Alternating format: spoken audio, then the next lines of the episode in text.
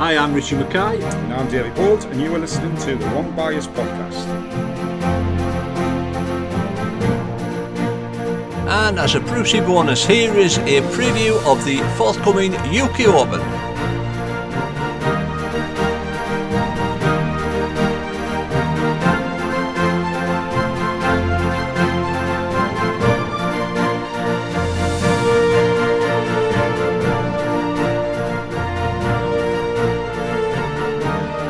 Right, on today's show, we've got Mr. Parkinson and Mr. Gill, namely Jason and Martin from the WBT. We've got the UK Open happening at Stanley Indoor Bowling Club at the end of March. So we're doing a little bit of a preview show. And who better to have on than the two guys who's going to be running about left, right and centre on the day to make sure it goes smoothly. Welcome to the show, Martin and Jason. Yeah, cheers very much, Davey. Nice to be on for the first time. Great to have you. Oh, yeah, he's a podcast virgin, isn't he? Wow. Oh, it's Martin's W. Virgin and a veteran we've got today. So, it's a bit harsh. So let's get straight into it then. Looking from the outside, what a fantastic positive response you've had for entries to the competition. Yeah, it's been really good, Davey, really. We've got four overseas countries have accepted their invite, which makes it a universal championships, as well as having the opportunity to have 11 qualifiers from the UK, and the PBA members have really, really supported that. The 3 days prior to the actual UK Open with the qualifiers will be a great event, and there's some fantastic bowlers coming up.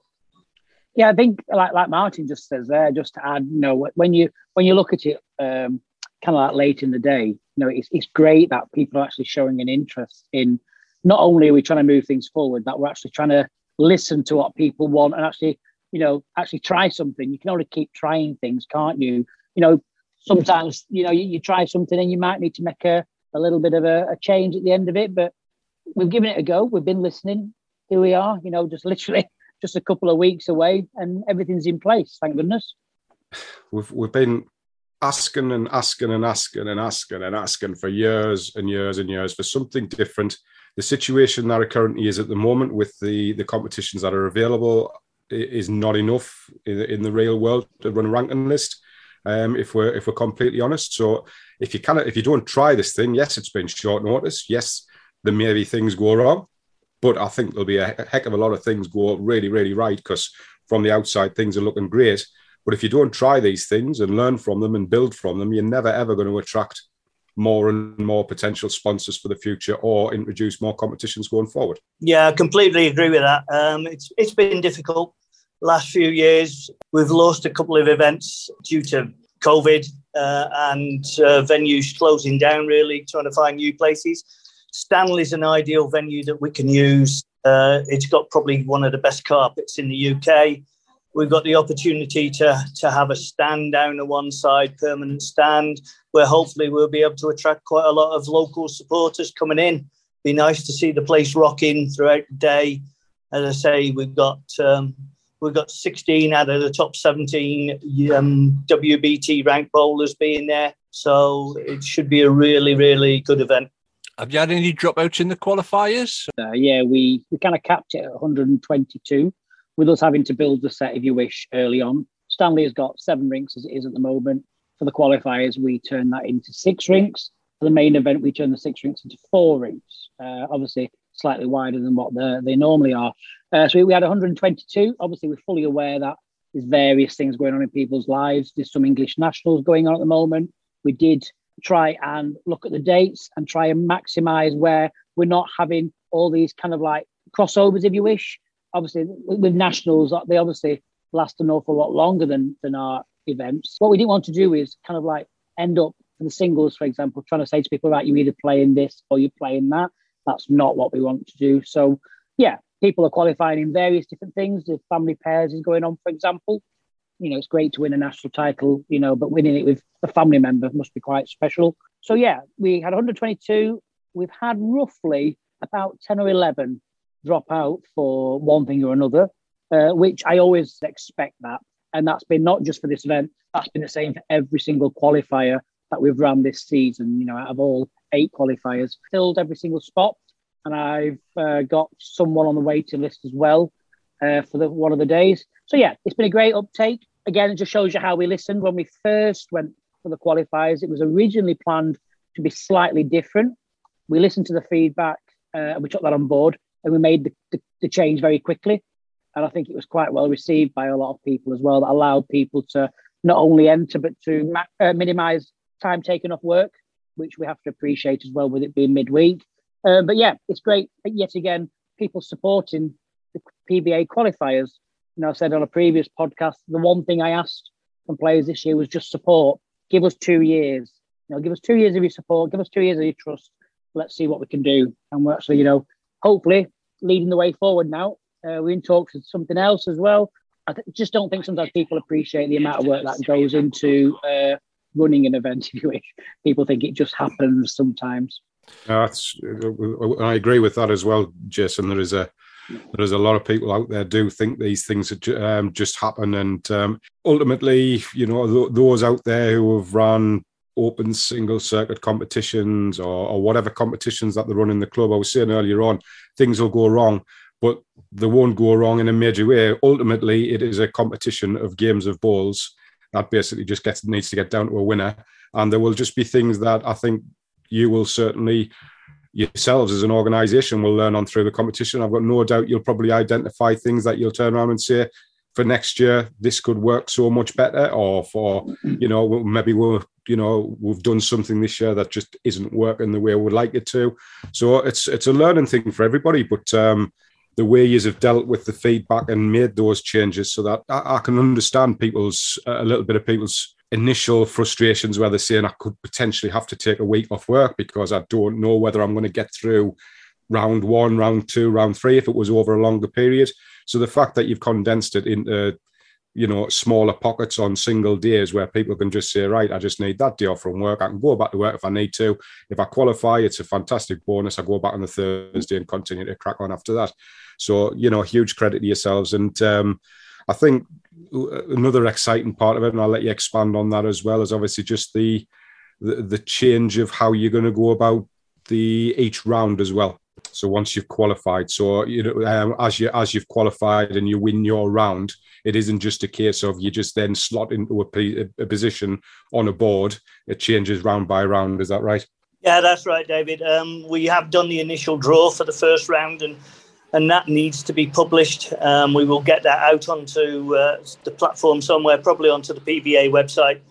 We're having a little issue with the WBT website at the moment, so we'll get that issued onto the PBA website. But then, as you say, rather than have the draw predetermined all the way through, we're going to do a bit like the UK Open in darts, where after each round, a ball will be picked out, and that will be the draw for the next round. So it's an open draw from the round two onwards. We're going to do it slightly different than the UK Open, where they get two professionals up onto the stage to do it.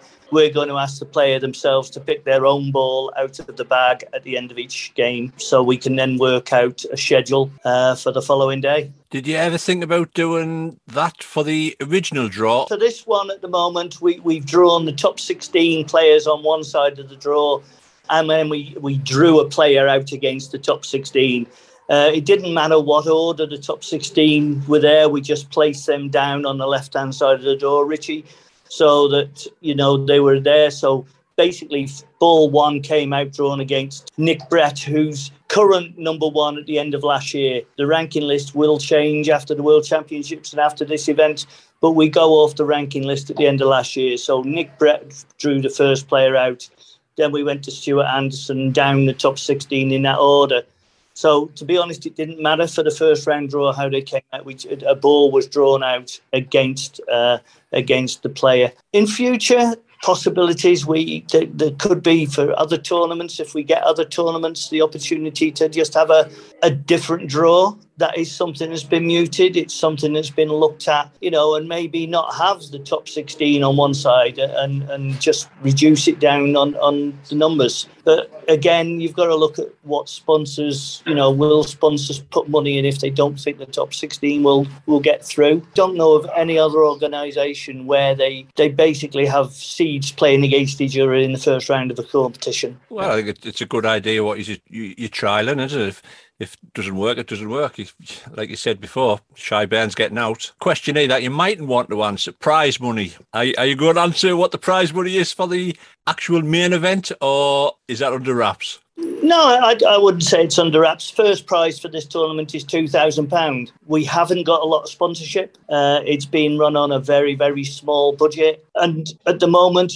we're going to use all the sponsorship money up in prize money for this event. There's nothing going back into the WBT whatsoever. In fact, there's probably money coming out of the PBA and the WBT to assist with this event for this time. But we need to get another event out there. So if we can get another event out there, you know, and we get sponsors looking at this event and seeing how we're changing. I'm not going to say this is a test event, but it is a test event. You know, if this works and this format works, what's to say that next year we can't go to another venue in Wales or a venue in Scotland and use multiple rinks and play the whole event over 3 days? That reduces, as Davey said earlier on, it reduces the amount of time that people need to take off work. It reduces the overall costs of taking in venues for, you know, we're only looking at a venue for 3 days instead of looking at a venue for 12 or 14 days, which is what it is for the Scottish Open at Perth. Hopefully this event goes really, really, really well. Sponsors look at it and think, I like that. And they start backing us. Just touching back on what Richie was saying about the top 16 in the first round, there has got to be that benefit for the top 16, because there's got to be that benefit for that top 16 to at least be placed there and not be drawn against each other, and at least get a qualifier to then give not only the qualifiers the incentive to try and get there, but then the top 16 to keep driving the sport forward as well. So for me, I personally don't mind the fact that it's the top 16 drawn out in the first. But then I think it's a great opportunity then after that, where you could potentially, if you get two people knock a seed out, they could play each other in the next round, which is great, because then you're going to get a non seed who could potentially get to the quarter or semi-finals. This event came from the qualifiers that we run at Stanley for the World Championships, because you guys came in and streamed those qualifiers, and I think Jason will back me up on this, that you had fantastic viewing, and it just opened up a new avenue into the way that we can run events and the way that we can stream events, rather than using maybe big media companies, using our Facebook page and our YouTube page, you know. And you guys did a great job for us in October when we were up there for the weekend for the qualifiers. And this tournament has bounced off the back of that.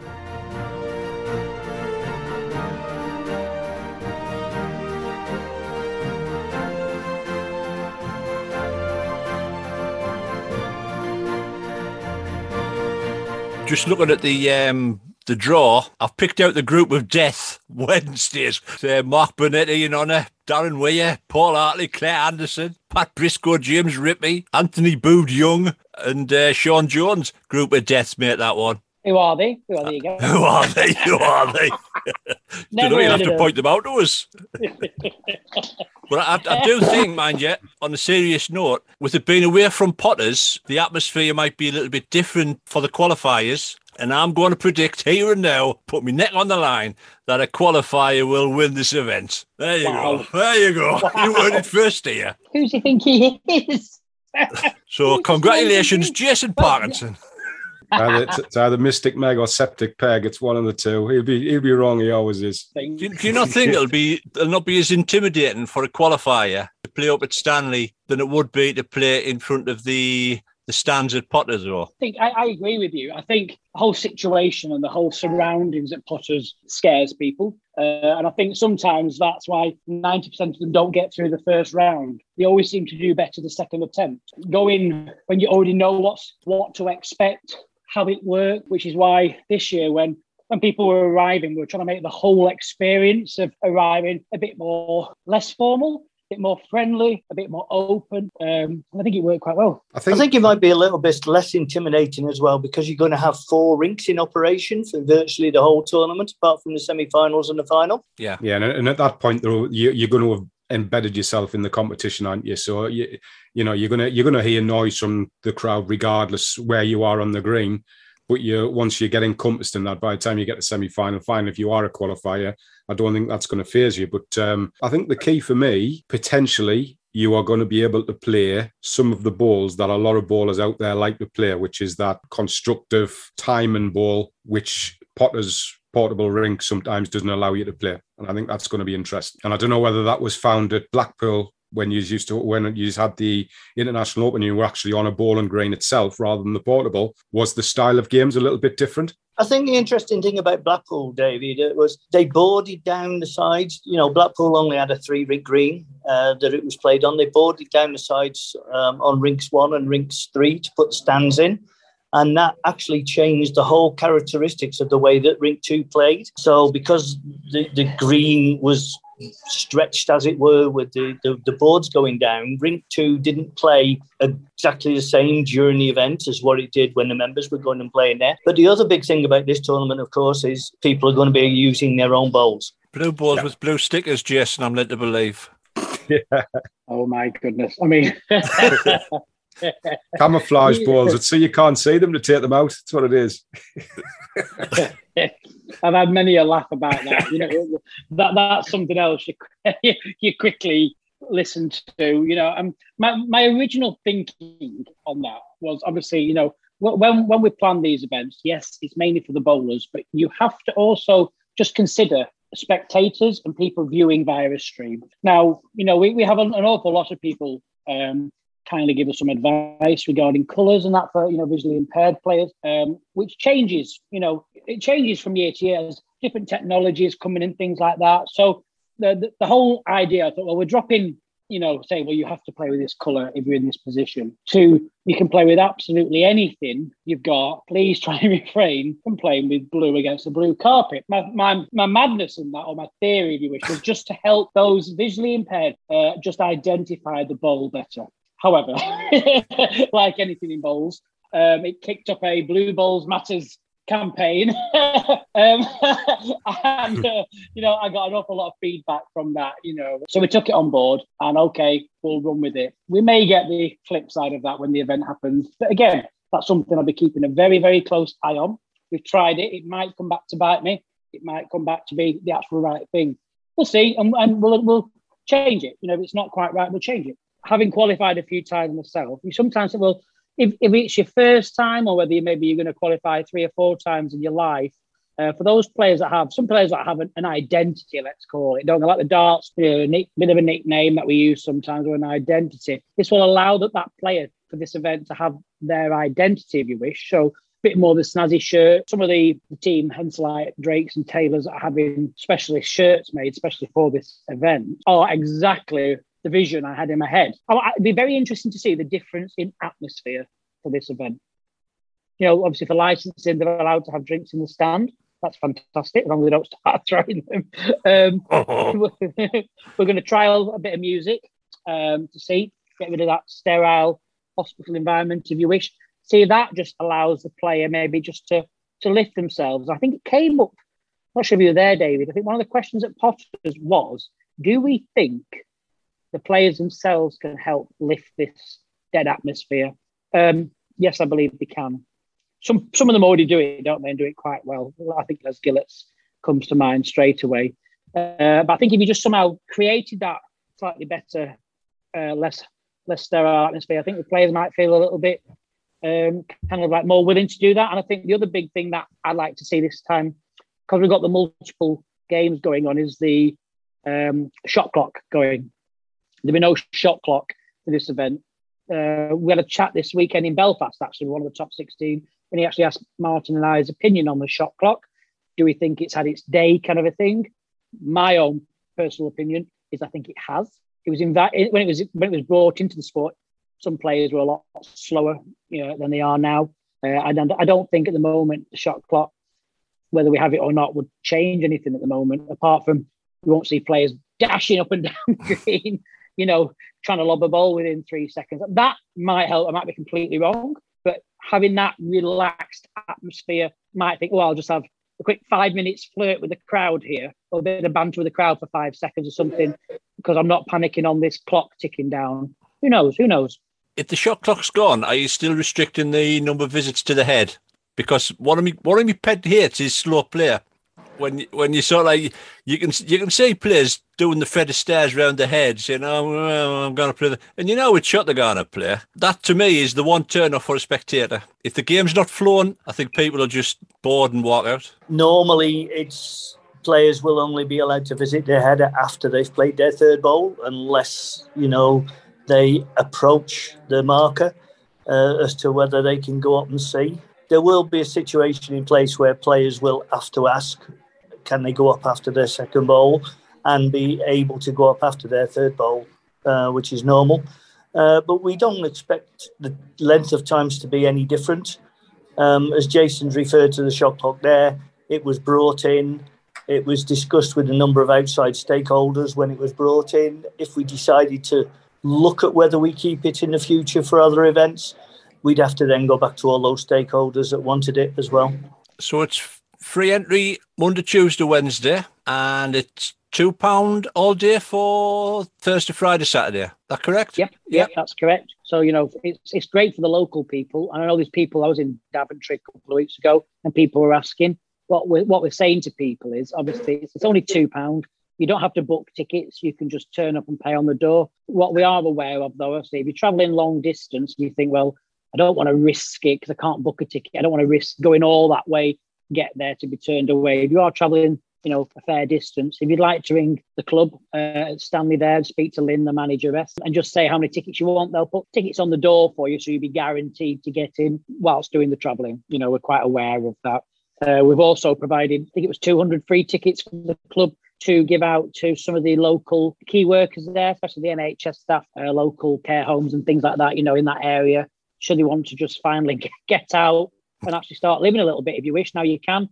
And also, it's just as a thank you as well to those key workers and the NHS. And also on the back of that, let's face it, it is also a shameful plug, because let's face it, if people come in, even if it's for the very, very first time, who knows if the club can also maybe gain something from that and, gain some membership and think, well, fair enough, isn't it? We're very keen, obviously, to help clubs, especially the indoor clubs that have been shut for a while. Yeah, so yeah, the PBA qualifiers Monday to Wednesday, some top class bowls. That's on from 8:45. A few finals just after lunch for some groups, and then there's another lot of sessions where you have another couple of finals starting round about 8:30, 9:00. Depends on how we keep to time. Whilst we're on as well, once again, a massive thanks to you both. I know you've agreed to stream it again for us, so a huge, huge thank you for that. Like Martin said, this has come off the back of what you've done for us. So, yeah, a huge thank you for that. And then, obviously, we're going to snap over to the main event. As we get nearer the time, it's hard to publish what's going to be on the show rink at the moment, because, obviously, we're waiting for certain group winners. So once we know nearer the time for the PBAs, we'll obviously announce who you guys will be showing. We'll get your dodgy music on there. We'll fill you up with coffee and some Ovaltine for Richie. Sat in the chair for 14 hours. But yeah, no, a massive thanks. There's a lot of, there's probably 7 or 8 games for people to see Monday to Wednesday, and then 4 games Thursday, 4 games Friday, 3 games on the Sunday. And the local people, £2 to see some of the best players in the world. Yeah. I mean, you can't moan at that, can you? Well, I mean, just asking the people from the northeast just to support the event, because, like you said, Jason, it's very rare that they do now get a chance to see the top players, because obviously with the home international series that used to take place at Stanley not being taken there for a few years, this is the opportunity to see the people that you watch on the telly, and also possibly some local lads taking on the big boys. Well, yeah, exactly. And it's quite central in the country, whether you live, on the south coast, whether you live very, very high up in Scotland. Geographically, it's quite central. And there was a Stuart inquiry where you put that red dot like on the map. I purposely put that, for that town. I can't remember the name of the town now, but that is supposed to be the most centrally located town, north to south, because I've got to say there's east and west, but north to south, the central place in the country. And as you can see, Stanley wasn't far from that point at all. And, for Stanley Indoor Bowls Club, it is not far from Durham, because, again, I got a few comments because I didn't type the address, the postcode, the phone number and the menu. And it's strange. You can just type in Stanley Indoor Bowls Club and it will give you all the information you need. I did get quite a battering for that because I didn't put the postcode on. But by the time someone had typed the complaint, they could have just typed it into Google Maps and found where it was. But yeah, it's fantastic, you know. And just like to thank everybody again just for showing support in this event. Any questions? You know, Martin and I and the rest of the board members were scattered all around the UK. You know, we're in all four countries, let's say. So just tap up one of the World Bowls Tour directors. And if you want to get involved, we're always looking for new things. If there's a business out there and you want to get involved, let's chat. You know, we have some new corporate packages and things like that. We're very, very keen to try new things. We can always have a chat and take things from there. I just want the players to get behind this and the supporters to get behind this. It's very easy to type in the negative, I think, isn't it? But just get in touch with us, really, rather than just put some off-the-cuff remark on Facebook, which doesn't really achieve anything. Just get in touch with us and let's have a chat. But, no, I hope it all goes well for you, and I can only pat you all on the back for the work that you do to promote the sport. I think it's great. And if you can't get to Stanley in person, you can follow all the live action. The Monday, Tuesday, Wednesday will be live streamed to the Wrong Buyers Podcast Facebook page and YouTube channel. Then the Thursday, Friday, Saturday will be streamed to the WBT Facebook page and YouTube channel.